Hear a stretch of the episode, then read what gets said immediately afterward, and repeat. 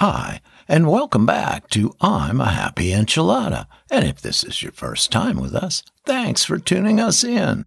I'm Don Culver, and I'll be your host.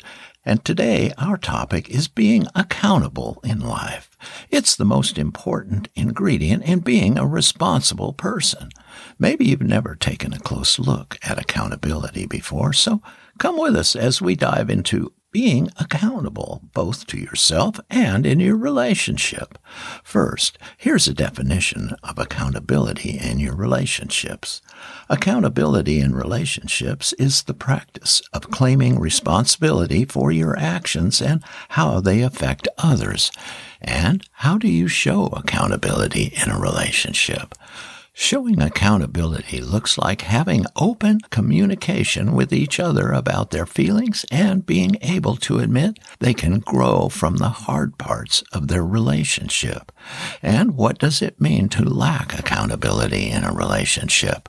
It means lack of trust between partners, hiding facts, emotions, and actions, dishonesty, not caring about the impact of an action on the other. Also, other common sources of lack of accountability in relationships include the blame game, selfish behaviors, and overall disconnection from arguments or tension. So, what stops one from being accountable?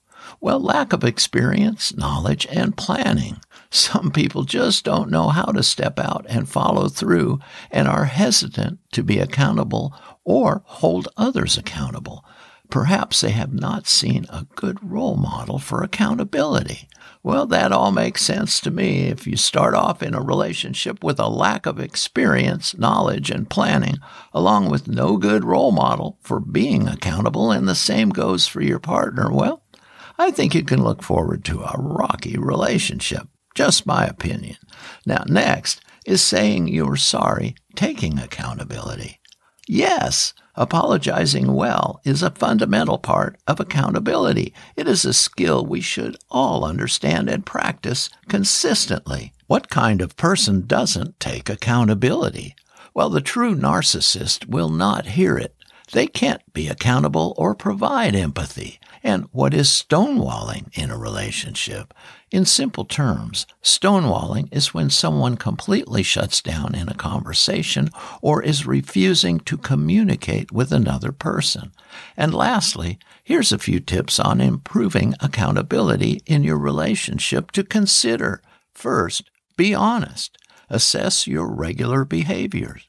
Consider how your actions affect your partner. Stop playing the blame game. Own your behavior and take responsibility. Make changes that will benefit everyone. Identify your strengths and weaknesses. Act on situations. Don't react.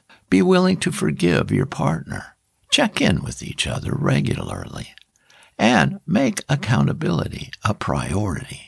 So there's a bunch of great ideas to start working on. If you want to work on your accountability skills and have a better relationship. Now, don't try to do them all at once. Just pick a couple to start with to avoid burnout and add more over time. If you still need more information on accountability, go online. There's a lot more information there. And as always, I wish you the very, very best. Well, that's all I've got. So until next time, God bless and be a happy enchilada. Bye.